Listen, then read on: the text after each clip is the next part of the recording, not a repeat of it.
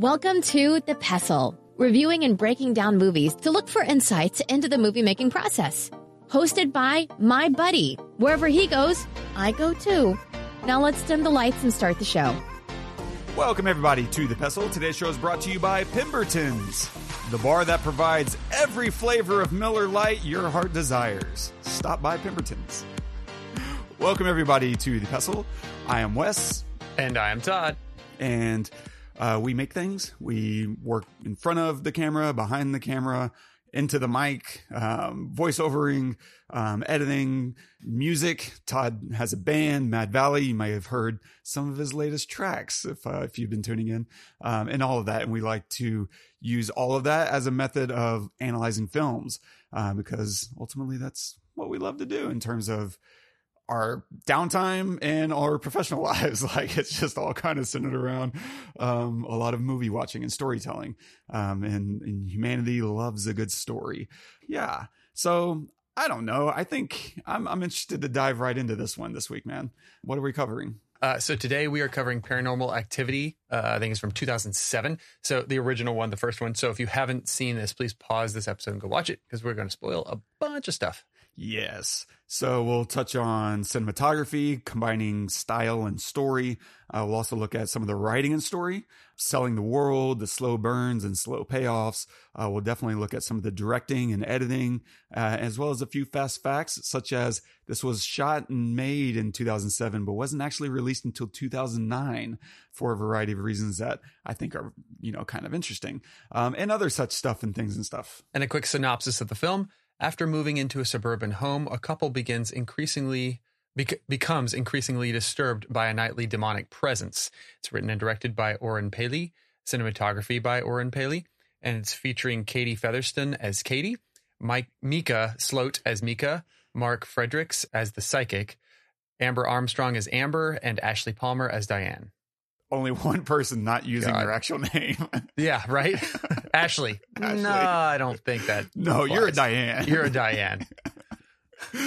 Dude, so no clip. I I couldn't find a yeah. uh, a good clip. It's all you know tones and uh, screaming at each other, or not really screaming. There's not actually that much screaming in this. Um, but when they do, they go for it. Uh, and so I'm curious. One, when this came out, did you see it, or was this your first time checking this out? and what's that experience been? Uh, does it get to you, or has it lost some of its uh, I don't know moody shine that made it work so so long ago? No, it it, it got to me. I liked it. I liked it for sure. Um, you know, I don't know. I think the whole found footage thing got a bad rap. Uh, I guess after Blair Witch. Hmm. You know, I think I think I, I don't know. Blair Witch was so pivotal, I think, in most people's lives that like then it just started happening more and more and everybody pigeonholed it into this is what it is, what you're expecting. And this is different. We're all in one location. We never leave the house, you know, we're just there. For me, it was really just I don't know, it was it was great. Um, I don't remember if I saw it in theaters or not. I think I did, but I can't I can't remember mm. that far back but I enjoyed it just as much as I think I would have back in 2009. Wow. Yeah. That's really yeah. cool. I know. Crap. I know. It was surprising. I thought, oh man, you know, it's going to be dated. And, mm. you know, you obviously, you know, the, the camera's older and, and, it, but I, if you put yourself back in 2009, you know, like, uh, it's really pre iPhone or around when the iPhone came out. Mm-hmm. So it was, it wasn't, you know, these people are not on their phones constantly you know they're they're working they're doing you know reading she's studying uh, they you know they talk about watching movies. It's like they they're almost forced to interact as opposed to just like being on your phone right? But also i like that they identified that she can't get away from this thing.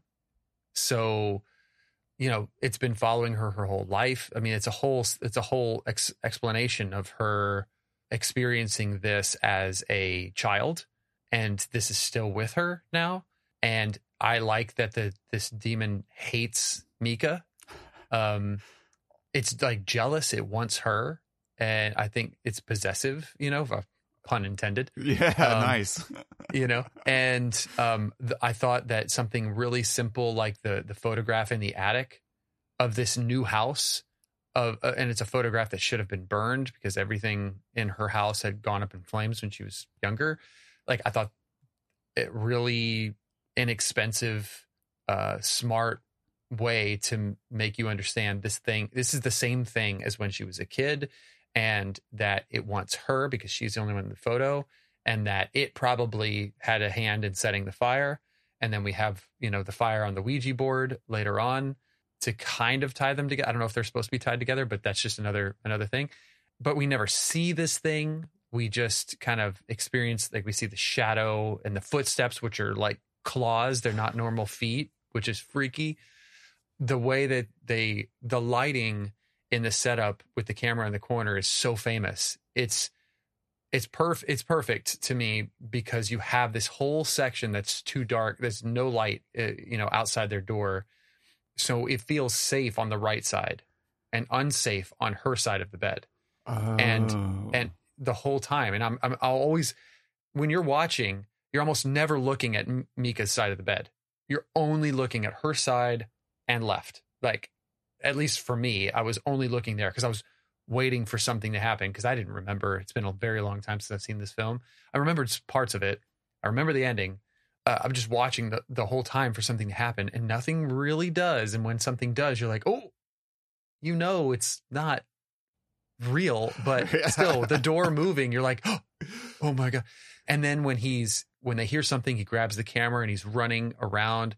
The light on the camera being what only thing you see like is really smart and scary as hell. And you're waiting for something to pop out and nothing really does you know? Like nothing you never see this thing. It never jumps out at you but it's not about the jump scare. And that's the other reason i liked it is because we're that's such it's so cheap. We talk about it on this podcast all the time jump scares suck they're cheap they they get your blood rolling but they almost piss you off more than they scare you right. be, at least for me Yep. because it yeah because I I'm I'm like well I I'm not sus- I'm not in suspense anymore. What you've done is you've loaded the gun, you've held it to somebody's head, and then you pulled the trigger, and now that guy's dead and he's not in the story anymore. Like I don't want that. I want you to hold the gun to their head and tell me. You know, uh, make me think you're going to pull the trigger at any moment. It's those five seconds between you holding the gun and pulling the trigger that are the story. And I feel like this whole thing is a gun to the head. So the whole time I'm thinking, what would I do? Well, I probably would have called the psychic guy, or not the psychic guy, the the demologist, demonologist sooner, you know. But Mhm. Mika is just a skeptic. But I probably would have called him sooner. But it wouldn't have mattered because he was out of the t- out of town, you know. And they end up calling him. Oh, he's out. He's coming back in a couple of days. So yeah, I I like that they that they acknowledge the the camera. You know that that Katie acknowledges the camera constantly. She hates it. She calls it out. She's like, "This is wrong." Da, da, da. Um, and I love how mad she gets when he gets a Ouija board, and how just Mm. like aloof he is about it. but she's so mad. She's so mad that she she. It's not just a I'm mad and then oh but baby da da da and then she's not mad anymore. No, she's mad for a long time. And when she screams, when it drags her out of bed, it's blood curdling. And then at the end, again, it's blood cur It's not. It's not like a movie scream. It's it felt like a real. I'm terrified for my life scream. Um, and there's a difference. I can't tell you what the difference is. Uh, it's yeah, I, dude, it's like we're reading the same notes. This is really fun. Uh, the, oh cool. the the the whole premise, and I I'm gonna just echo basically a lot of what you just Cool. said. I like it because this is a difference from last week where we Yeah. totally we disagreed. Right. This is great. and so the whole setup is amazing. I love that that the house isn't haunted up until this point. That's always been what it is. The house is always haunted, and Yeah. turning it on its head, the person is haunted. Is was a really fresh wrinkle. I don't remember any films being like that, and it and on top of you know just being a new fresh take, it also gives us a reason to stay put. Like we don't we don't have a reason to leave and go other. And now it, this just got a whole lot cheaper because we don't really need to leave the house ever. Um, but it also gives us a reason to fight for her character. If we don't solve this thing, she is going to, you know, pay the the, the penalty for it. And that's what's so interesting too about the ending is we get to the end, we hear that blood curdling scream uh, off off screen, and we just kind of assume the worst has happened to her. And the, the the turn of the screw is that actually the worst just happened to him because of her, um, and now she's suddenly become the villain. Which there was a little hat tip as she's smiling and that creepy little smile in bed right right before that scene. Um, you're like, wait, what's happening? And then and so whenever that moment happens at the very end where she turns into a monster, you're not completely caught off guard because they had one little moment of segue combined with all these other little weird moments of her getting out of bed and standing um, weirdly and all that stuff. Like it all adds up to something. Um, but just the, the the basic premise setting you up for uh, something new and like, okay, I don't really know what to expect. And then every time you begin to expect something, it's not that. Uh, they just do it's just a really smart job of structuring the story um, in ways that uh, allow you to do something to push the audience off its guard. Um, and a lot of that too comes back to what you were saying about the the lack of payoffs or the the lack of jump scares. And it's as soon as you execute a jump scare, right? Because how many shots are just you know slow panning moves waiting right for the jump scare and like you said it never comes and it's such a good choice because as you said again once you pull that trigger on a jump scare you've unwound all the tension you've let us relax. And normally that's when a movie then does the next jump scare. It's like, oh, we've, and now we can really get them. Uh, but then I think that's where the annoyance starts to come into play. It's like we've seen that too many times. Now it's not that we're, you know, on edge and, and pulled into the story. We're kind of waiting for the filmmaker to attack us. And those are two different experiences. Um, because one is more thinking about what the characters are experiencing. The other is thinking about what you're experiencing. And, that's not what you want out of a story. You want to be in the story, you know? And the more you're thinking about what the, the filmmaker is trying to do to you, the less interesting it all becomes. And that's just genius. Um, in a similar way, like I love the camcorder light.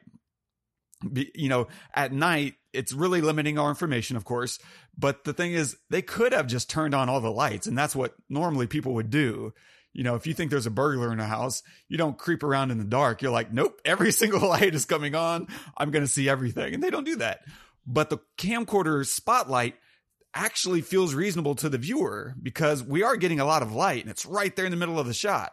And so you don't feel a need to ever scream at them as characters like turn on the lights you idiot i never felt that you know compulsion it wasn't until a second viewing where i was like wait they could have turned on the lights this whole time, but they didn't. And that's just really smart filmmaking or really good. You stumbled into something. I don't know which, yeah. but uh, either way, you get the credit. Um, yeah, and the same thing with that the the bedroom tripod shot that is famous. You're completely right, um, in my mind anyway. Like the other nice thing about it, uh, one really good point. I didn't think about how all the danger is on her side of the bed, and it's of course, emblematic of the entire story, right? This is all happening um, to her. Um, but the other nice thing about that whole setup, putting the the tripod, uh, the camera on a tripod like that, works so well. It fits in the story. He's trying to monitor everything, and so it has to go on a tripod. But it works really well for visual effects too, because all those stunts, you can now walk a person into the frame, have them do something like grab her ankle and pull her out. And because it's all locked off, you have a clean plate. You can wipe him away. There's never any chance of tipping your hat on the visual effects. Yeah. It's it's all taken care of because everything that's going to be happening is going to be on the other side. So if it's her being dragged away, he's on the other side of her. And so the camera never needs to see through him. You can always just erase him in post, uh, and it just makes for a very clean visual effects, cheap, like that stuff any one of us could do.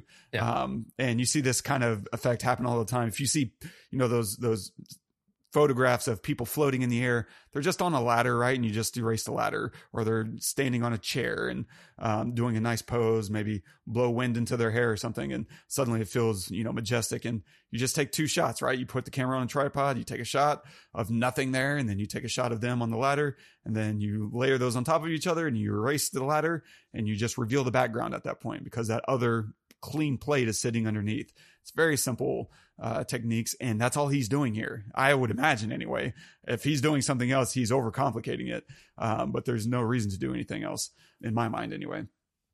Yeah, I so many things. The other nice thing as far as cinematography goes is that whole verite style, right? It's documentary like where the filmmaker is inserting themselves into the film, right? And in this case, our filmmaker is Mika, even at the end of the movie, they don't say written and directed by Oren Peli, right?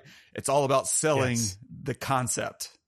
This whole thing is selling the idea. There's there's no Katie was played by, you know, Jessica Armstrong. No, no, Katie was played by Katie. it's yeah. like, oh, well, that's creepy. Um, yeah, I was I was waiting for that because uh, I forgot about what happened at, or I forgot about what if there was any credits. Imagine mm. not, you know, going to the movies and seeing this on a big screen and there's no credits at the end because there's none. It's it's awesome. That's Genius. that's how you like you like buy in or yeah. like they they tried to sell it. Yeah. Because then you walk out of the theater and you're telling people like you wouldn't believe what I just saw. Like I don't yeah. it might not be real but it, maybe it is real and it's more fun yeah. to talk about it as if it is real. Yeah. Even if everyone walking out is like, okay, that's clearly, you know, fake, but they did their job to give them permission to take it seriously. Um, and who doesn't want to? Who doesn't want to believe in ghosts and the supernatural and and and run with it and scare go scare someone else? Like you got to see this movie, yeah. like it, and then you begin. It becomes your movie at that point. Yeah, and that's the cool word of mouth marketing aspect. Is now you're telling your friends you got to go see this movie. It's real you I I talk to someone and they know someone right and you can just kind of build it up just so that you can scare the crap out of your friend. like, yeah. That's the kind of stuff I would do. like yeah. why not? And I fell for it watching the Blair Witch. That was the earliest Me too. version of it where right I went to the movies with my I had just moved out on my own. Uh, I was living with my brother and a, a buddy and me and this guy went to the movies, we saw it, and we were freaked out. And we get home and we're like checking the closet under the bed. Uh, and I immediately, uh, uh, this was early days of the internet. And so like I'm jumping on Yahoo and searching like, is this real? And I have to read like three articles before I finally get the hint. Okay. No, no, no. It's, it's fake. Okay, good. I can go to sleep. At the time, yeah. I was like a born again Christian. And so like demons and all that stuff was very real to me. Oh yeah so it didn't take much to to sell me. And then watching this though, I went in eyes open. I didn't read up on it or anything, but I just knew this isn't this is going to be BS, and that's fine. But I watched it in theater in whatever 2009, and it was one of the coolest experiences I've had in a theater because on the one hand, the audience was ruckus, like just out of pocket. Everyone was screaming at the screen, laughing, screaming. Wow. Like, and I loved every second. That was great. It. That's that. Normally, you would hate, hate that it. shit, but that sounds awesome for this film because nothing really happens. You know, like so much ha- doesn't happen between the stuff that does. That like, yeah, the entertainment of the people around you freaking out. So good, and despite all of that, I was horrified. Like I was on the edge of my seat and it was just this weird dissonance of there's this enjoyment of what's happening as well as utter terror. like, yeah, cool, very cool. It was so cool, and the Verite style I think really does a lot for that. Right, the that style grounds us and just spending time in the world with the characters, right? Eating, talking, discussing their issues. Because uh, the first five minutes are like, this is weird. This isn't like a movie. This is bad acting, right? This is bad camera work. The lighting sucks. And you're just kind of judging it for the first several scenes. But because you sit with it, it, in most movies are like this, the first five ten minutes of watching Will Smith or Tom Hanks in a new role, you're like, that's not you, Tom Hanks, with that accent. I know that accent. Uh-huh. But then, you know, you get in a few scenes, um, and they stick with it, right? That's what he's there to do. And before you know it, you're like, yeah, he's, you know, uh, Shlomo from, you know, the, the Bronx. Of course, he's got, you know, a, a crazy accent. That's, that's, that's Shlomo or whatever. Like, Yeah. he's just, you start to buy in and that's what this movie does. It just sticks with it and everyone's committed to the, to the bit. And because the way you film it, it just pays off so much, right? The, the format itself is very forgiving of like the amateur look and, and, and the weird edits and the acting, the staging, the camera work, it all plays into this found footage genre. And the more they do it, almost the more it pays off. Like, be unreasonable, talk in weird clipped sentences, um, have these weird edits because that's what normal people do who don't know how to filmmake. Yeah. This is what it looks like. And so they're not acting as we were talking about before we we hit record. You're like, yeah, this this is perfect because it's no one's acting. It's all improv, you know, to a large degree. I imagine, and we'll come back to this, but I imagine, you know, he had a a, a good outline, maybe block the scene, rehearse it a little bit, and just do take after take after take after take, and then you get into the the, the edit, and you're like, oh, let's string this, this, this, and this.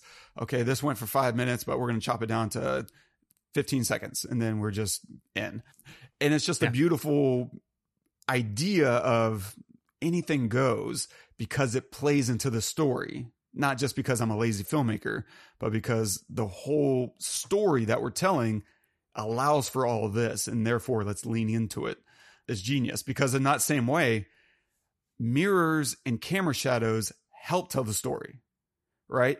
There's no crew. There's, there's, uh, no director. There's no camera operator. There's no one holding a mic, um, just out of frame. And so normally mirrors and camera shadows are your nightmare. You're working around all that.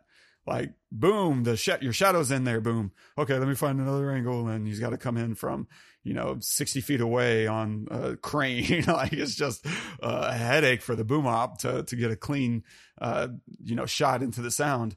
But here you don't need any of that, and so uh, maybe a little shoddy ad- uh, audio helps.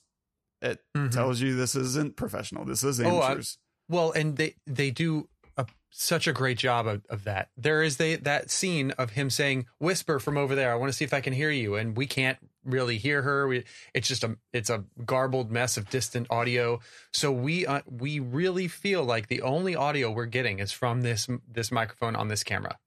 That's it. So anything we hear is from the audio on this camera, which is, the whole thing is a found footage thing. So there wouldn't be any other audio from anywhere else. And they have a scene that shows that, they also, and I was asking this to myself, how do they, how does he handle battery and footage and stuff Mm. For all, all night long? And he explains it to the psychic when he comes over. So it's in a conversation and he's explaining this i get the audio from this mic that's sitting on the table and and it goes into this hard drive on my computer that i have set up and it's all like directly basically the camera just captures it spits it out onto the computer he explains that so now we have this explanation of now by this point we have the explanation of how he captures the footage. He even says at one point to the camera how you doing? You have have enough batteries? You know whatever. So we're we're thinking about battery life you know we're thinking and then we're like well what about footage? He explains it to the psychic and then the, and then the psychic tells us that we can't leave the house. So any you know any weird stuff that would have happened um, that we saw in the in the movie it, like i'm always of the of the the mindset the very first thing that happens that i can't explain i'm leaving the house i'm out i'm done i'm done you know like that that's just me well we can't leave now we have that established so we have established now that we can't leave all the footage is going to a hard drive that he can then check the next day. The audio is coming from the camera. That's the experience. Um, the lighting, a lot of times, is coming from the camera, as you said earlier. And it's all explained through either dialogue that is not staged and written, that is just, you know, to someone else, not to me as a viewer, you know. Um, so it's not being, it's not dumbing me down. And all the situation is explained as well. So they do such a great job of, of, putting us in that world without putting us in that world. Yes, completely agree. It's all conversational, and so it feels honest. And like you said, it's not for our benefit, even though it obviously is for our benefit. But because one character is genuinely curious, that's a great avenue for advocating for the audience.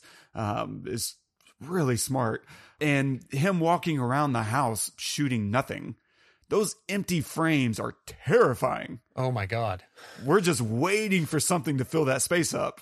And so the more you shoot nothing, the more scared we get. Like it's such a great, weird paradox. It's genius. But the camera even allows for simple conflict to create some tension, right? Turn it off.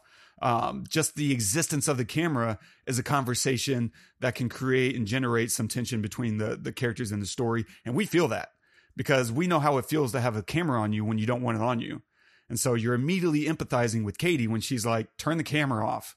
Um, he's like, "What?" Uh, and she's kicking him out of the room that time, right when uh, he's trying to like it's I think it's after the the Ouija board incident. He goes up and she is just pissed. Um, and he's like, "No, let's just talk. No, get out." And he starts to leave. Then he starts to go back to her, and we just turn to her face, and she's like, "Get out!" And he's like, "Okay." Um, it's just really well crafted. Yeah. The other thing around the the cinematography is that so again really smart. Watching the characters watch the footage Yes. Is genius. Yes. It suddenly feels so much more grounded and immersive and less like a production process because they're just watching the footage that they he just recorded. There's there's been no editing. This is just us scrubbing through the raw files. That we've already seen. Yes. But now they are, li- we're like, oh man, I can't wait till they watch that. they are watching it. Oh, okay. They know that she stood there for two hours. That's creepy. Okay. Yeah. Sorry. Keep it's going. so good, but it's just a genius little wrinkle to use what you have to further your story. Why wouldn't they want to watch the footage back? Of course they would. And doing that helps just create a whole new depth and immersion of this is a real thing that's happening because this is how real people act. Um, and yeah, it just removes this veneer of production process when characters are interacting with the thing that they're making, um, as opposed to they just happen to make it and we just happen to find it. Uh, no, let's see them seeing what they got. Uh, it's really fascinating. As far as writing and story goes, it starts in the opening, right? The titles, really smart. Uh, Paramount Pictures would like to thank the families of, you know, Mika and Katie, and as well as the police department of San Diego. Like, it's just this official, like, we're doing this with everyone's permission. This is above board, and it's it's Yeah. clever. Asking for permission to show this footage uh, Yeah. makes you feel like this is personal. This is intimate. This is we're reading Anne Frank's diary right now, in in that sense of should we be watching this? I don't know, and it's just a very clever, you know, it's simple. Uh, it's it's text, it's free. You have nothing more to worry about uh, as far as budget goes. And other little simple things that they do. Him asking her right at the outset. Uh, he's she's on the couch and he's got the camera. He's looking at her. Can I get a strip tease? And she says no, no. I love that. It's telling the audience this is not a sexy film. Um, we're going to tackle that right off the bat because we're going to be spending most of our time in the bedroom. We don't want you sitting and anticipating there's going to be a sex scene or Oh, good some point. nudity. And so we're just going to put it right up front. She's not getting nude on camera. And now you've kind of, you know, unloaded that gun and you, we can focus on the other things that we're here for, which is the scares and all the paranormal stuff. Really smart. Yeah, there's a lot of, even though this isn't heavily scripted, there's a lot of thought that went into the structure of this whole thing, obviously. The budget is really smart going back to the haunted house, right? It's a free location. This is the director's house. Like this whole movie was shot for 15 grand. Um, ended up grossing 193 million. Uh, we'll come back to that in a little bit. But what do you spend that money on? Well, if you don't need to spend it on your location, don't. Locations will kill you in your budget um, if you don't have much budget. Now, if you got $10 million, then yeah, locations are nothing. Um, but when you have 15 grand, that could easily eat up, you know, five grand, depending on the house, uh, the time of year, who, who owns the house, um, all that stuff. You could easily chew through a lot of money just on that. And so him having that house is really nice because it's also a, it's a fairly big house. You have these upstairs and downstairs. It gives a sense of depth and exploration so that you can now move through the house and go creep downstairs and kind of peek downstairs from upstairs, right? You kind of look over the banner and you shine the light around. Like that's all really great and playing into the haunted house vibe. Just a great use of the location that he had access to. I read that this guy was a video game designer. I don't know on what level, um, if he was like a programmer or what, I don't know, but he clearly had a really nice other job to be living like that in San Diego. I, I assume San Diego is not a cheap place to live, but yeah, good use of location there. The really nice thing about all these slow burns from a writing perspective is that the slow pacing means you need less for the payoffs. And so if you're pacing your film so that a door moving six inches and back is your is your big moment, that's super cheap. And now the next thing you do is, you know, 10 minutes and it's footsteps, which is just sound design. That's cheap.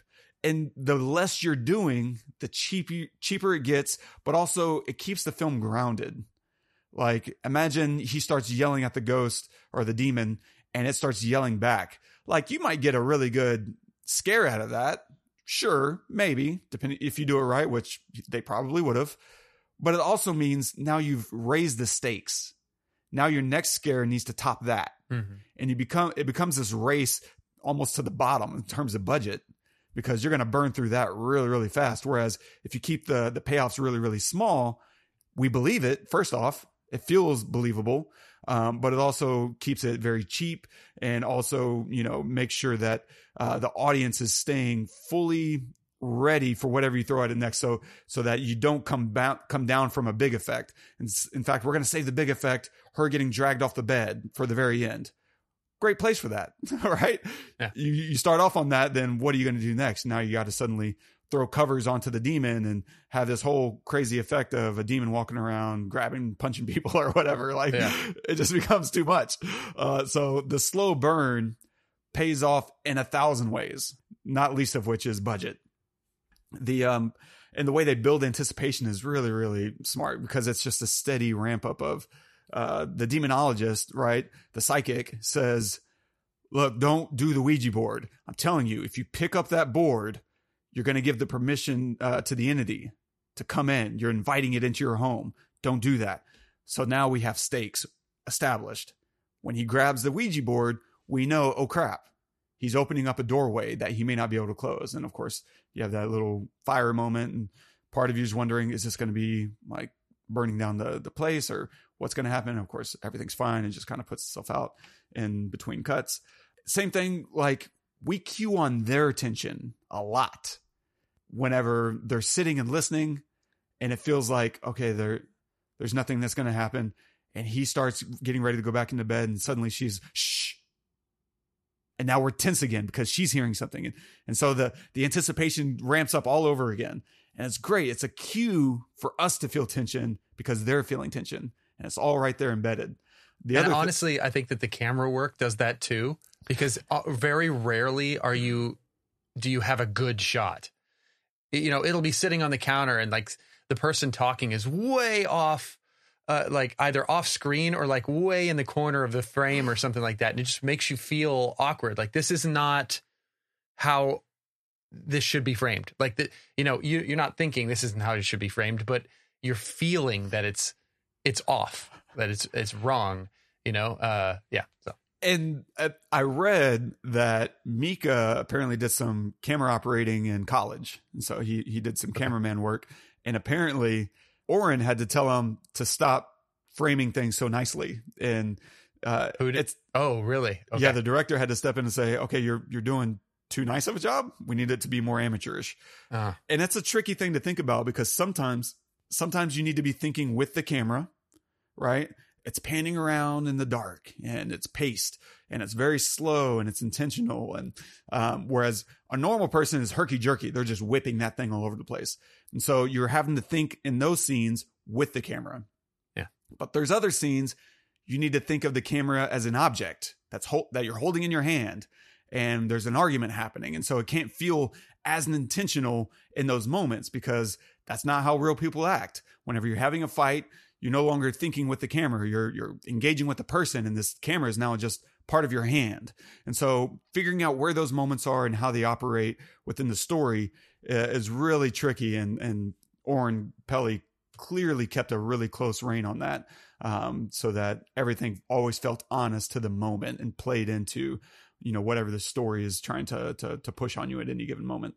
Yeah. The other nice thing, uh, as far as story goes, I love that the psychic gives us all this false hope with Dr. Averies. So we get towards the end of the film and there's that moment happens when they call the psychic back and they, they say, Hmm. Katie's like, if we make it one more night, then, you know, uh, we'll have him and I know he's going to help. And, uh, and Micah's kind of laughing at him. like, if we make it, we'll make it another night. And then he shows up and I love that scene because he just, he doesn't, he doesn't get past the doorway. He's like, I gotta go. And I feel his tension Oh yeah. just as he's feeling like I really believe I I don't believe in any of this stuff, but I believe him. I believe this guy.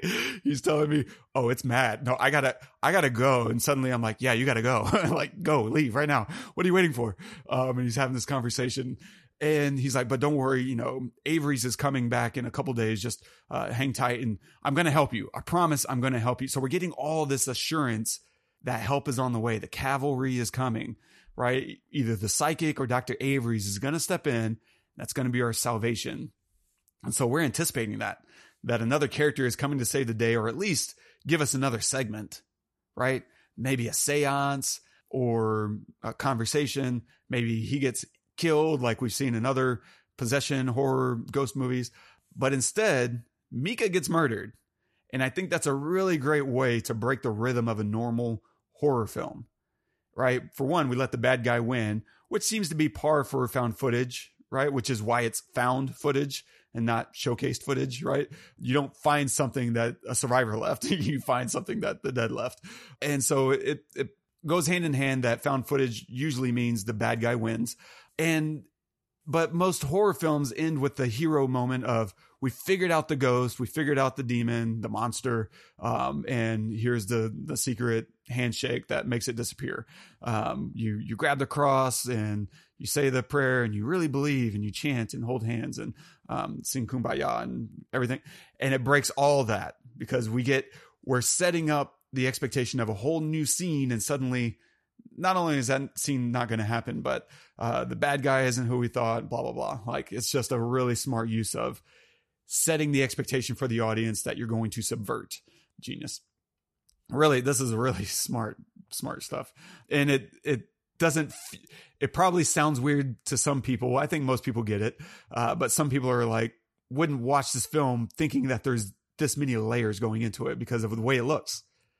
And of course, that's the whole point. It's to, it's to sell you on this isn't smart. This is reality. Um, it's, it's smart. And so directing and editing, this whole thing apparently was shot in one week, which is mind bending. I mean, believable for sure. Yeah. But to think that these guys, and it, it sounds like it was also chaos because no one's getting sleep and he's editing while he's going. So he's chopping up some of these scenes, right? So that they can watch it in other scenes, uh, as well as probably just making sure he has what he needs. Um, because it's not like he's going to get the weekend to test some of this footage or he has another editor. He edited, he shot it, he wrote it, he directed it. This is a one man band, and we'll come back to the Blum implications here in a little bit. But the I love the opening shot. The opening shot is really smart because it starts on a music performance on the TV, right? Uh, these guys playing band, playing in a band, and it lasts for like three seconds or something super fast. And then we we cut to some other scene.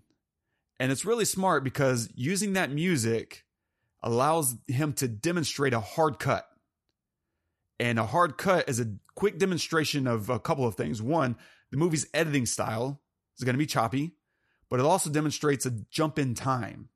So every time we hard cut, we're jumping forward in time. Whereas there's a lot of like fast dissolves, and those fast cross dissolves smooth out these jump cuts that could feel like a jump in time, uh, but that's what the hard cuts for. Instead, these fast dissolves are usually to contextualize one scene. And so we're jumping around within one scene when we're using these really quick dissolves and and saving the hard cuts for when we're jumping around in time. And in that way, they kind of teach the audience very quickly how to navigate through this experience. And it starts with just this opening shot of a music performance. And we hear, we see, and suddenly we get it. And it's just, it's like to me, whenever I'm talking to a client, I do a lot of VR filmmaking. And one of the, the things sometimes I'll throw out at a client is how smart Super uh, Super Mario Brothers was, like the video game on Nintendo. It's really smart. That first level is genius because it teaches you everything you need to know to get through this entire game. You know, it doesn't save a lot for later levels. Now, there are some like underwater or whatever, but 90% of what you need to get through this game, you learn within the first like two minutes of playing the game. Like, can you, can you hit a block? Can you jump on top of a turtle head? Like, it's just designed to teach you what you need and therefore make it a very smooth game playing experience. And that's what you do in, for me, VR filmmaking uh, as well. We, we work that kind of methodology into how someone puts on a headset and starts playing a video or interacting with the worlds that we build. Uh, but same thing with a good movie like this that's doing something different that the audience may not expect. Teach them seamlessly how to interact and engage with the story. Um, and I think that's what he's doing here. Yeah. To that end, directing wise, from what I've read, there's no real script. Instead, it's improv, but probably heavily outlined and lightly rehearsed. Um, and then you shoot takes and takes and takes and takes. Um, and then you can chop it up with no real editing rules in place. You can do whatever you want. And they do. They clearly do. There's that scene where like she gets the breath blown on her hair. And the second her hair is about to stop moving, we jump immediately to she's down the stairs. And that's a great edit because you feel the energy and the horror and like, oh my God, because that's how she's feeling. Well, let's cut out the the two seconds that it takes for her to go from standing there to down the stairs, get straight to it because emotionally that's how it feels. And there's just all this creative editing that you can do because the rules are out the window. Now that amateurs are in charge, we don't have any expectations. like Great none. point. Yeah. and it's just really, really smart. And so you probably work through a scene. Um, you shoot it, you shoot it again, shoot it again. Um, now some of these scenes I felt like could have benefited from tighter directing and, and writing, um, just to, to let you buy in a little bit more that this is a real moment. But it, it really doesn't matter. Like that's the thing is he got away with it because it did not matter at all. Like his way probably pays more dividends because now we have an 85 minute runtime instead of an hour and 35 minute runtime. Mm-hmm. Tighter experience is better for this movie because you're saving time for those slow bed scenes where we're waiting for something. Like save the runtime for where it matters. Those conversations where they're they're bouncing back and forth on ideas. Who cares? You know what? Uh, you're shooting this in a week. You have a week with your actors just shoot it 50 times and move on to the next scene once you know I can chop that to hell and get what I need. Like if it's just taking one word from here and one word from there and cutting them together, great. Who cares? Uh, it's madness and I love it. um, um, the yeah. ending, I didn't remember. I remembered a different ending and I looked it up and there were multiple endings. Uh, so I think. What ending I, did I, you remember? So I remembered one with a knife. I don't remember. So there were two other ones. So the ending I just saw was the one where she throws him at the camera Uh-huh. and then she leans down and smells him and then she goes at the camera, Yep. like with her, you know, like with her mouth or whatever. But there are two other endings. One of them was, I think, where, where she has a knife and I think she's uh, stabbed him or something, and then she and the cops end up shooting her because she has a knife. And then there was another one where I think she slits her throat or something, her own throat, and dies. Uh, Whoa. Yeah. So this one that I saw is the best. Like, it, I'm glad they did this one because this one's way, way better. I mean, you don't need to do the the throat slit thing. You don't need to like bring other people like cops into it or whatever. You know that have like who is who called the cops. You know what I mean? Like that. It sounds sounds so ridiculous and stupid. So, but yeah. So there were multiple endings, and I'm glad that they went with the the simplest one. yeah, this is the one I saw in theater. So Okay. I got I guess I got the best one from the beginning, but it would have been cool to Okay. see one of these other endings, you know, um, Yeah. unexpectedly. Yeah, this is shooting this way, I think is really cool. You give your actors a lot of freedom, and because nothing is scripted, it never feels dishonest. Like it's just, and we were talking about this before we rolled, like allowing actors to just focus on each other and react to each other is going to get you a much better response than having an actor trying to remember his lines while operating the camera um, and being in the moment. Like at this level, that's probably too much. There's too many things going on. Whereas if you just tell them react and operate the camera, now, okay, we get where the scene is trying to go, but we're not married to any given line. I can say things differently. I don't have to worry about coverage. I don't have to worry about does this cut with that other angle that we we shot earlier? No, instead it's just I'm reacting in the moment and creating new moments, new ideas, and it's easier to direct. It's easier to act, um, and the director can just be sitting off camera um, in another room, just monitoring, probably on his head headset. I doubt he could watch most of this or some of it. Some of it he can probably just sit behind the camera and, and watch the scene, but some of it because of the 360 nature of some of these scenes, like he's probably not doing a lot of any of that. It's just uh, staying as far away as possible to not ruin a shot and stepping in and saying, okay, how about we try it like this? Probably some of these cuts that we're seeing are him shouting directions like, uh, hey, could you say this? And she says this, right? It's just in the moment, making sure they're staying, staying in it, feeding them a line, testing it, saying, okay, we're to, let's, let's go back from the top, still rolling, and we're to do X. Go again. Start with, start with this line, um, and, and just react. And once you get one or two of these days under your belt, everyone's on the same page. Like those first two days are probably hell because everyone's frustrated. You're, you're, you don't really get it and you're stepping on each other's lines. And, but after a while, you start to feel the, the, the pacing and what the director's wanting. And as a director, you're feeling what your actors are best at, um, what they respond best to. Uh, and you're suddenly a team by day three. And it's like, haven't we always done this? We've always done this. That's the fun thing about being on set is once you get to the end of the shoot, it feels like you've always lived there. this has always been your life. Um, and that's where that sense of camaraderie uh, is really fun and, and, interesting. And it's bittersweet saying goodbye off of every shoot um, because of those feelings that you get for everyone. Um, it's fun. Yeah. Yeah. I think the other fun aspect of this movie is going back to the budget $15,000 Oren Peli made this on his own. I I don't. It's not really clear. Uh, I I pulled up an article on Screen Rant.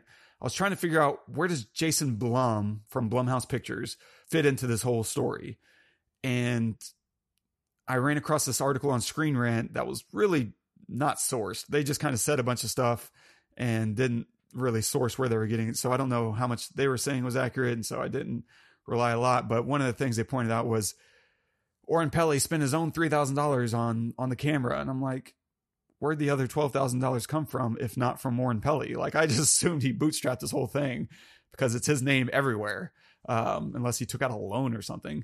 I mean, he has a nice house. I I I have no problem believing that he had an extra fifteen grand sitting around somewhere, and so my assumption he funded it himself.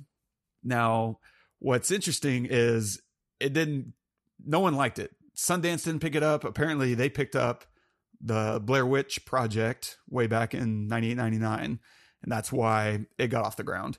Um, but they rejected Paranormal Activity for whatever reason, probably a lot of reasons, because uh, the, the, way it looks, the way it sounds, um, even though they did a really nice job with the sound as far as world building and and making you believe those moments with the bass that couldn't have been captured by that mic. Mm-hmm. Yeah. but it's layered in in a way that it doesn't matter. it feels yeah. true. It's just like a rumble. It's yeah. like a little, yeah. Genius. Yeah. Great sound design. But Sundance is probably watching this thinking, yeah, we've done that. We've been there. Uh, we're moving on. If they gave it a second look at all, which they probably didn't. And that goes to show that one, not every film festival sees every every picture and what and its potential.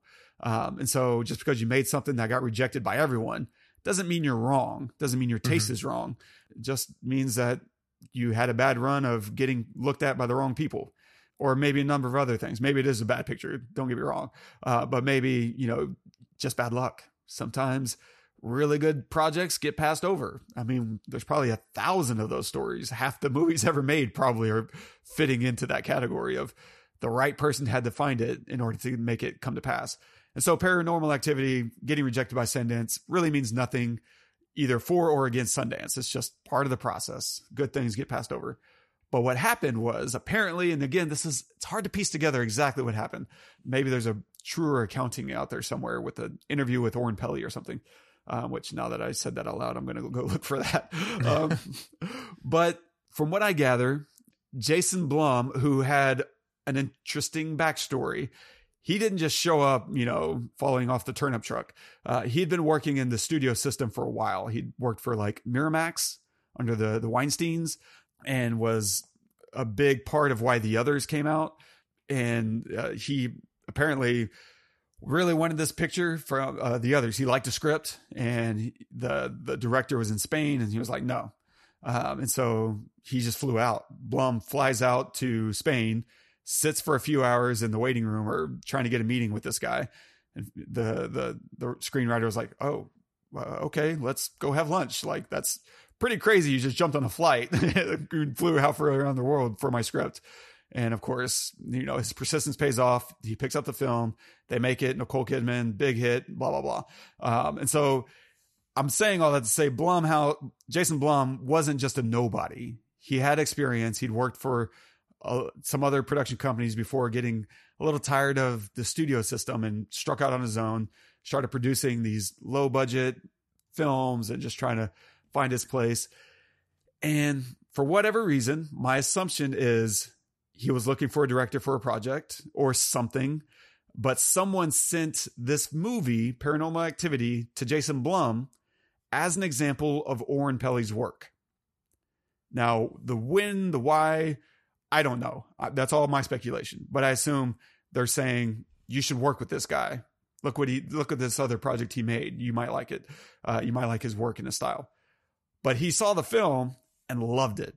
Blum was like, "This is the shit." And then for the next two years, he fought Paramount to pick it up. Like, hey, y'all need to pick up this movie. And they apparently rejected him for like two years straight before finally, and this is why it took from 2007 when it was finished and completed and ready to go until 2009 to get released. Uh, because Paramount was like, nah. Finally, for whatever reason, they pick it up and they buy it for 350 grand. Now, I don't know what that really means for Oren Peli. I was going to say, what do you, what does that mean? Buy it for 350 grand. I know my understanding is they bought the rights to it, which probably meant not a lot of residuals for for Oren, but it probably meant a lot of residuals for Jason Blum um, as a distributor. Um, he maybe he picks it up, or I don't know. I don't know. If nothing else, it gave him a lot of credit because that fifteen thousand dollars turned into one hundred ninety three million in box office. Um, which I don't know if you're keeping track. That's a pretty good ROI. like, yeah. And so, but a hundred million of that was domestic. And there's a big difference between like domestic and international. If 90 million of that came from international, you're, you don't get quite as much in terms of percentage for distribution reasons. You're getting a lot of other people into the pie. Um, and so I don't know what the actual numbers in. I've, I've tried to look this up before and maybe there's something out there now, but in my past experience of researching what's the difference in terms of take home your your take home percentage between domestic and international? I never got a clear number and but just to give you an example like maybe you get 70% of that domestic. Maybe for every dollar you make domestically you get 70 cents back whereas maybe for the dollar international maybe you get like 30 cents back. And so more you make domestic the better for you uh, in terms of your returns. But regardless 193 million is crazy success. Yeah. And especially if Paramount picks it up for 350k, like they're they're singing Jason Blum's, you know, songs um, all day. And so that put him on the map as a producer and really helped launch his career uh, as we now know it. And of course, he went on to produce a lot of other incredible films, Get Out, Whiplash, uh, the Insidious franchise, Paranormal Activity had a nice franchise run. I saw the next like two, maybe three films, and they were great. I enjoyed them. They were more of the same, and I loved it each time. Like I was there every single time. At a certain point, I was like, okay, I'm done with this. But I, I, I got a lot of tension out of it, and it was a really fun, quick 90 minute film. Uh, just genius. Uh, but it says a lot about Jason Blum that he could see the potential through all the things that we've been talking about you know, uh, the style is the selling point. It's not something to sell against, like, oh, we got to figure out a way around it. No, no, no. Lean into it. The style is the sell. And I think he saw all of that right from the get go. Uh, and it's, it's clearly correct. Like, yeah, yeah, I don't know. Um, I think we've both watched some stories about Jason Blum, some interviews that he's given just about his whole approach. He loves these one to five million dollar horror films because he's like, man, if I drop a million and I have certain things in place, I can make that money back. Maybe I only make a little bit of money, but I'm not like losing my shirt. And if I have a hit, then that's just gravy. Like a get out, yeah. sure, it costs four or five million dollars, but that paid for the next 50 movies that I want to make and exactly. bought me 50 houses. Like, yeah. How do you feel about just his approach? And I feel like this is about to be a really fun conversation because you and I, I think, have strong opinions about all this kind of ideology behind uh, filmmaking and financing and all that. Yeah. I mean, you know, I think we've talked about it on the podcast before. I mean, that is, that's the way I think filmmaking should be most of the most of the time. I mean, you know, in my humble opinion, just because, uh, I mean, it's great if you have a gigantic budget and you want to make Avatar. That's fine, you know, but not everything needs to be Avatar, you know, and, and I love the way that he does this. And I wish that more, there were more Jason Blumhouses out there. And who knows, maybe will be one of those. Um, but, or, you know, more will come. But it just seems to me like it's a no brainer. His the amount you, know, you look at at things and and um, just economically, and and you say, oh, so and so made a lot of money and had a lot of success doing this, and most of the time when that happens, a new industry is born or more people flood that market. But it doesn't feel like that is the case, and I don't understand why. I mean, maybe it's because he's he usually can do this kind of thing with horror films and we don't want 30 horror films a year. You know what I mean? So, you know, maybe there's only place for one Jason Blum, you know? Mm. Um, and that's understandable. But, you know, the idea of let's, let's just spend a little bit of money on the story, on a good story to then make, you know, a lot of money in the end. I think that can happen, you know, in not in, in something beyond horror you know, if you have a film, you have a script that you finished, it's a finished script and it's great. You could make that film for fifty thousand dollars. You know, a hundred thousand would be great, but you could you could make it ostensibly for fifty grand. And if you had good distribution, you could easily make that back. I mean, easily, right? Yeah. Like if you had good distribution at, at, at theaters across the, the, the country or at certain amount number of theaters across the country, you could easily make 50, 100, 150 grand back. And whoever invested, you know, if they have enough money to throw 50 grand in and they are an investor, they are like a Jason Blum or something, could make, you know, 100x on on that. Of course, why not do that kind of thing? You, you know, if you're if you're used to spending, you know, a million dollars on a film, spend a you know, a hundred grand on 10 films and if nine of them flop, but one of them is great, you've more than paid for all nine. I mean, it's it's kind of a no brainer. I think it's brilliant. It's, uh, the first time I heard about that, I thought, wow, why is that not how Hollywood operates? Why does Hollywood decide to spend a hundred million dollars on a movie and gamble?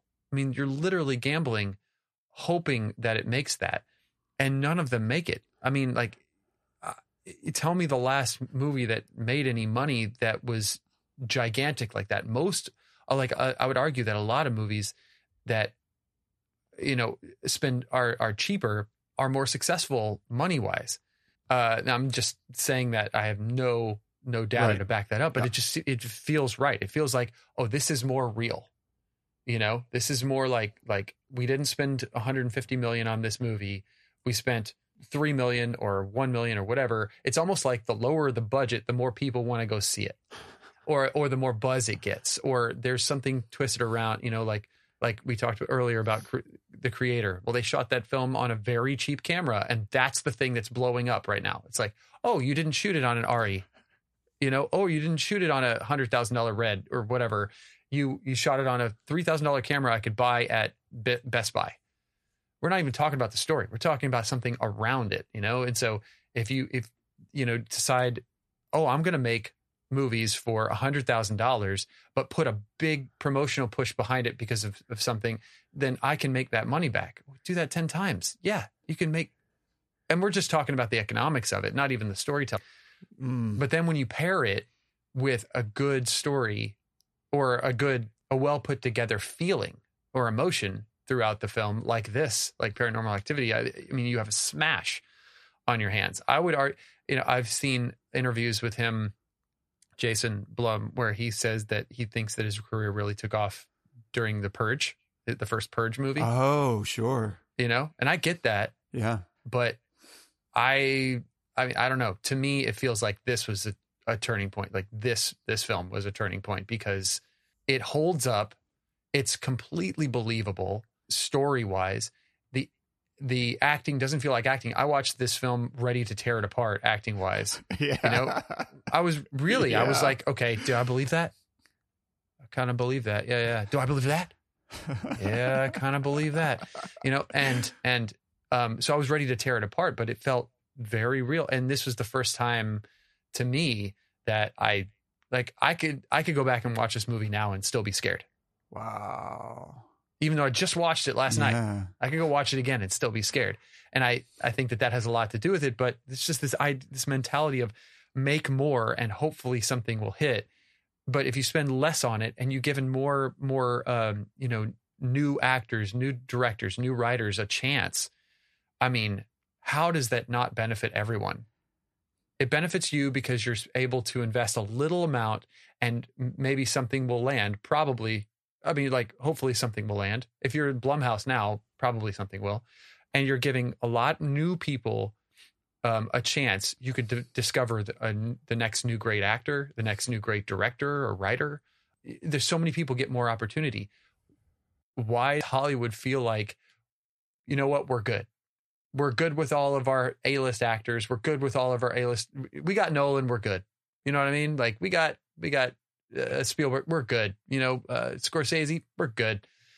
What about the next Scorsese, who is out there, but needs a chance? You know, give him a ch- give him a chance. You know, he. What about the next Scorsese or or Tarantino who goes and makes a film on his own without anybody else, without any other money or anything like that? Has the movie? It's done. You know, but it, nobody sees it. You know, like find it.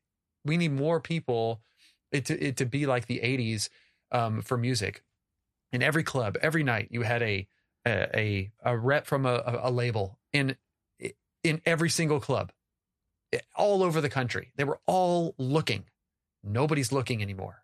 Nobody's out there looking Wow. you know and i'm sure that there's people in the industry in the film industry that would say no that's not true people are looking da, da, da. no you're not you're looking for the next hit you're not looking for the story or you're not looking for something that that you you hope will land with other people but you don't know because nobody's ever seen it before you're looking for the, the thing that's going to set your career as someone who's discovered this like no no no no no that's not what jason was doing that's not what he does he takes something and he says, What have we not seen before? That's the thing I want. because that's the danger. That's not safe. Everything that you're talking about are these studios and A and R reps that are out looking for the safe play. That's Yeah. going to be a hit. Yeah, but they're not. But then they go off and they they gamble a hundred million dollars on the next fucking Marvel film, and hope that it lands, and it doesn't. Uh, you know, it, it- and it loses its shirt.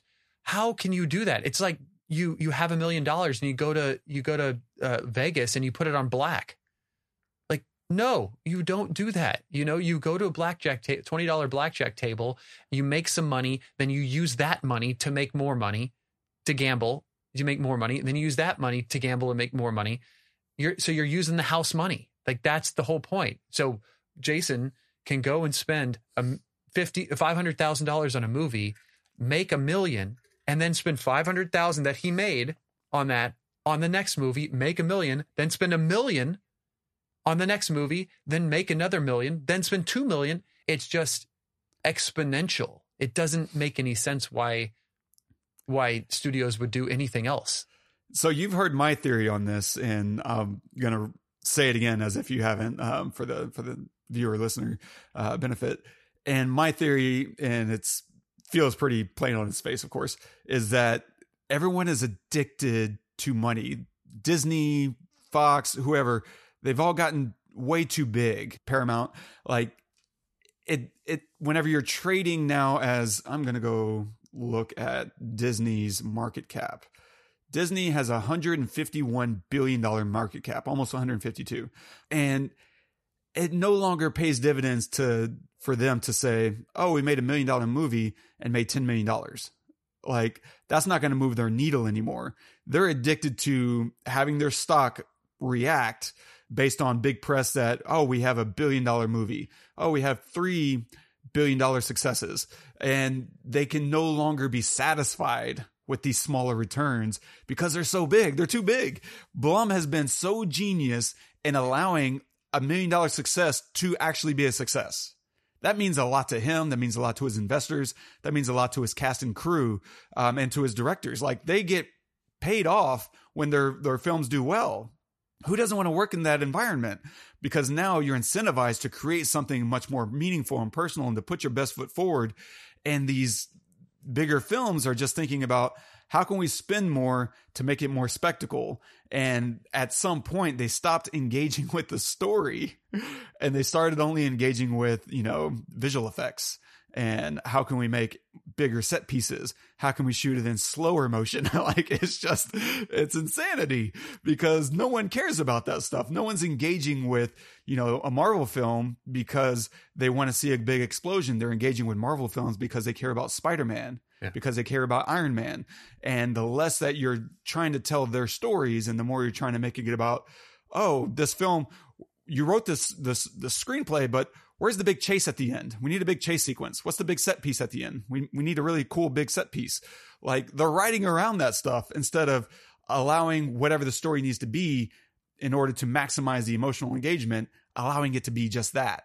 Mm-hmm. And instead, it's about how can we pay it off visually, um, so that audiences feel good about paying their, you know, twelve bucks. And it's it's a sad state of the affair whenever you're less concerned about the story itself than you are about uh, all the super- superfluous elements that go with yeah. it. I'm going to send you a link here of this is how they did the the foot drag. Oh, this nice. guy recreates how they did the foot drag, and okay. it's exactly what you is said. it really yes yes where they key out well first off they split the screen they take a plate plate they split the screen and and then they do everything on the left side of the screen but the rope thing like it's actually really smart because i didn't remember that she was wearing pants hmm. but they tie something to her leg and they use a rope that they then key out in post to pull her towards the bathroom out of the bed and then out the out the door. So they have two ropes that are tied to her. One goes to the bathroom, so you have somebody pulling her towards the bathroom out of the bed, and then one outside the room that then pulls her out of the room. That is the special wow. effect. That is it. It is so Rope. manual. It's crazy. it's it's two ropes and and um you know you're talking about like oh we need a chasing at the end. Like I'm not saying that there's no place for those things in Hollywood. Yes, that agreed. is they're super entertaining and every now and then I like seeing things explode. Don't get me wrong. but but to have something that sticks with you for 15 years and I can go watch it now and it still has an effect on me and that is a practical thing that I could literally do right now in my bedroom by myself with nobody well with two other people with a holding a rope. you know what I mean? I could get I could get my wife and my friend to come over here and do that is uh, is amazing. You know? And that is the kind of stuff that I think that the reason it sticks with you is because it's it's so simple that you wouldn't think that it's that simple. And it's just brilliant. It know? is. It is. And we've seen similar stuff with everything everywhere. Like a lot of their yes. effects were just very simple, practical, smart. Oh, well, we'll set up three TVs and that'll be the way that we're creating this effect. The lighting will be accurate and it's just going to be her sitting in front of uh, sitting in the middle of all these TVs, and that'll be the shot. Uh, yeah. It's just a bunch of editing uh, beforehand, and then you know we capture it in camera, and we're good. And now it's just how can we splice this into like it's simple ideas won't come about whenever you have two hundred million dollars to spend on your movie. You're not thinking yeah. about what's the smartest way to make use of my budget? You're thinking about what's the fastest way we can shoot this. And Yeah. you're paying for it. That's the old, the old pick two, right? Cheap, fast, quality. Um, you can't have fast and quality and make it cheap. Like, and that's what's happening. Like, I've read so many films in these really huge budget uh, movies. They go into production before the script is even finished. What, like, there's there's not a lot of movies that can get away with that, um, and the ones that do do it by luck. Like I love Gladiator. That's an incredible movie, but the fact that they went into production before the script was finished and still writing it in in in the process of shooting it, dicey. And I could probably point to some other Ridley Scott films where that didn't pan out. Yeah. Uh, but you know that's the that's the exception. That shouldn't be the goal. Like, don't start production until you know what your movie is. And this is why Pixar films tend to do really really well. Is because they they they script it, they test it right in these edits. Um, they say, oh, that's not working yet. What's wrong with this story? Oh, let's try this. And so they're making the movie before they make the movie. So by the time they go to make the movie, they only make what they need to make and they know it's going to work um, because the story is all very tightly interwound um, with everything else that's happening.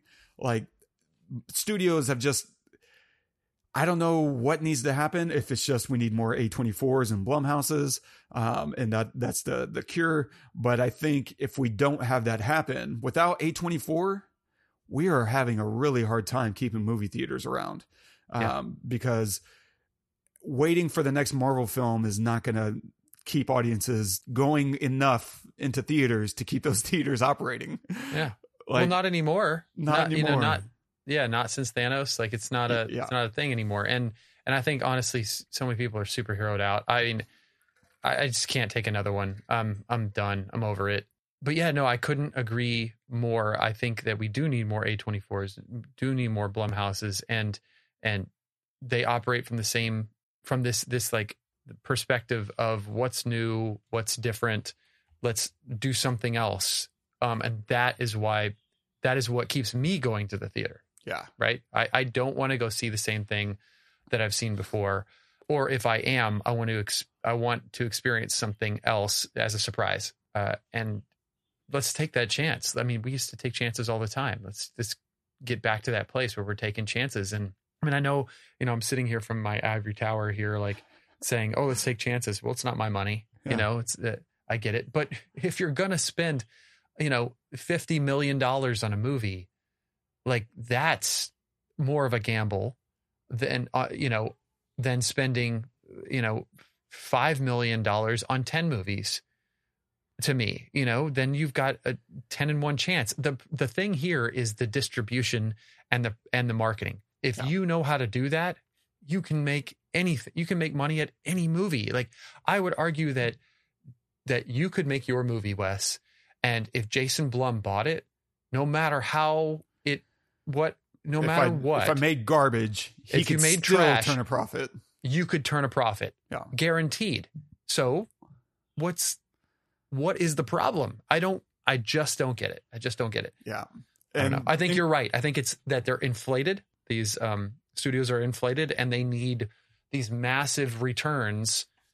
Well, no, that doesn't even make sense to be honest, because like you're spending so much to hopefully make it, but then you don't make it. So it's just very confusing to me. because whenever your your properties are the thing that sells, no one's no longer anyone is going to a Marvel film to see like a really good story. They're going to see a Marvel film, and at that point, you've kind of trapped yourself.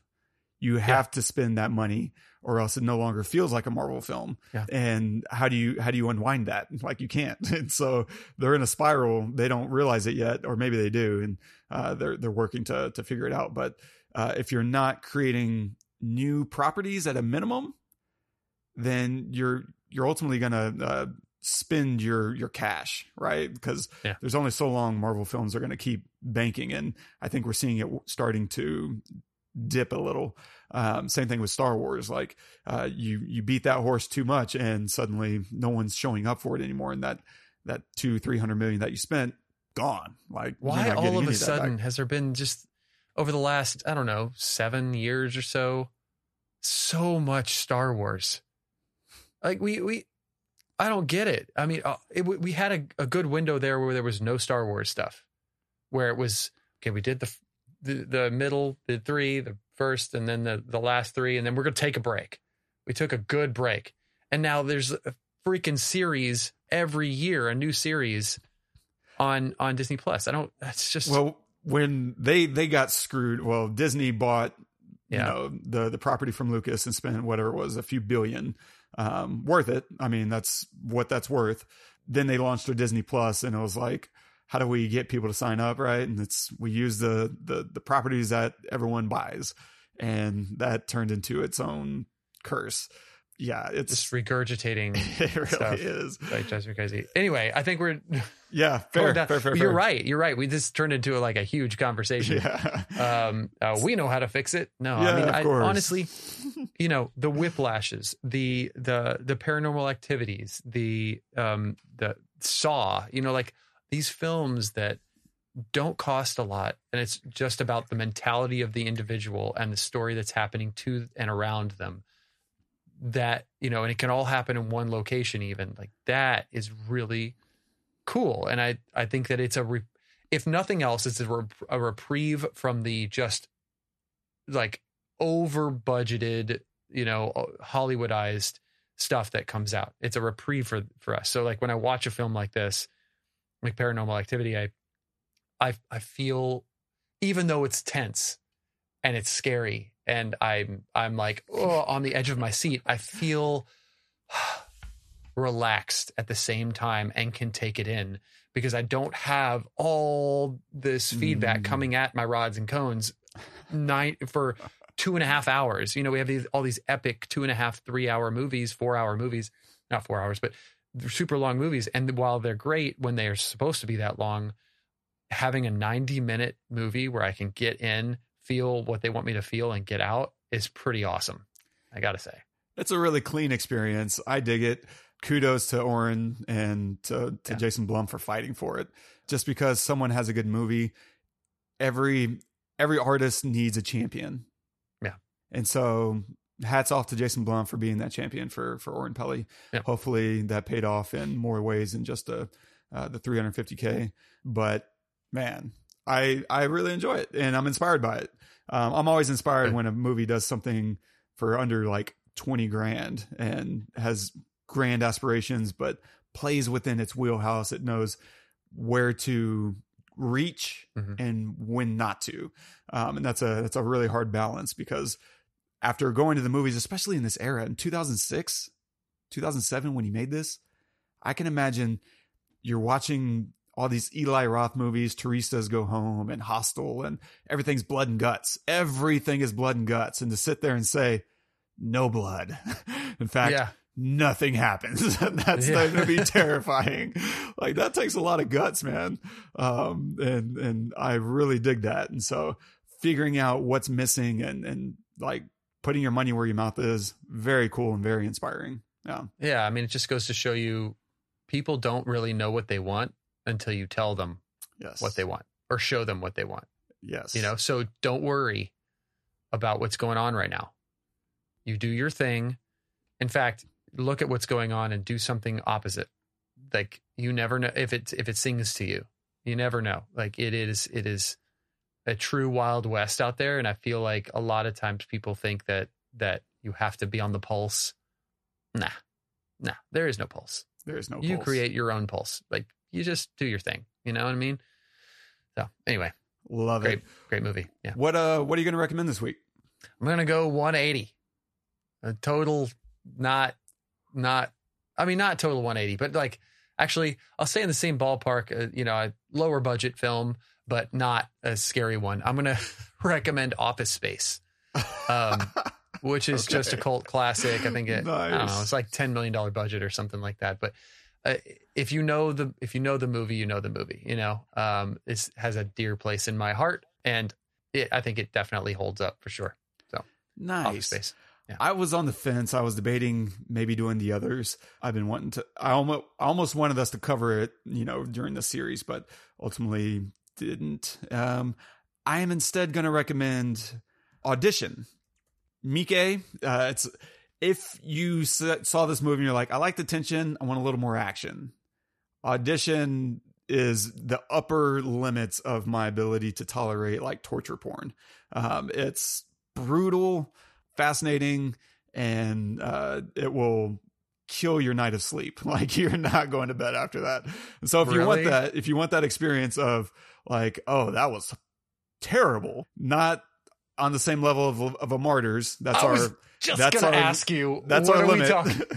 it's it's a it's a notch or two just below martyrs, so not as bad, but and in some ways not nearly as bad um, because martyrs was the most violent thing I've ever seen against women in my life, and so I could yeah. never rewatch that. But in that way, it's nothing like uh, martyrs, but it's still God. Uh, I can. Yeah, yeah, yeah, yeah. It'll it'll okay. get to you. Yeah. So if you need something else that's gonna fulfill your Halloween, you know, nightmares, uh, that should do it for you. Yeah. Uh, stay tuned for next week. We'll take a look at a new ghost story called Talk to Me. Uh, it's an Australian film, um, and I think there's a lot of interesting things going around uh, behind the scenes on that one. And so that'll be another interesting conversation. Um, and stay tuned for that. It might be in theater still where you're at, or but it's definitely online for rental now. And so uh, there's a couple of different opportunities to to check that out if you haven't already. Um, yeah, and if you're enjoying the show, don't forget subscribe, leave us a review, leave us a note if there's something you want us to talk about, kind of things you find interesting, um, or why you think paranormal activity is the best worst thing ever. I think to me, paranormal activity is like the most quintessential ghost story out there. Not I'm not saying it's the best. I'm saying it's the most quintessential. Ghost stories are all about thinking about going around a campfire telling ghost stories. Ghost stories really aren't about the story, it's about the storyteller. And so watching paranormal activity and it's all about the storytellers. It's all about the people living in it. Um, and you're living off of their fear in the same way and around the campfire. You're living off the the terror that the the guy with the flashlight or the, the woman with the the the flames in her face or like telling you these creepy things. It's all about the atmosphere, and that's paranormal paranormal activity to a T. Uh, and so I, I really dig that. Um, and so, yeah, tell us what you think about paranormal activity. And if you want to leave a note on this episode, you can do that at thepestlepodcast.com slash paranormal activity. And our quote of the day is from Jason Blum.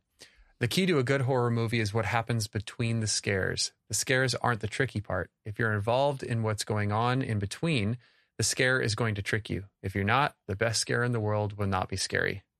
That's what we were talking about earlier.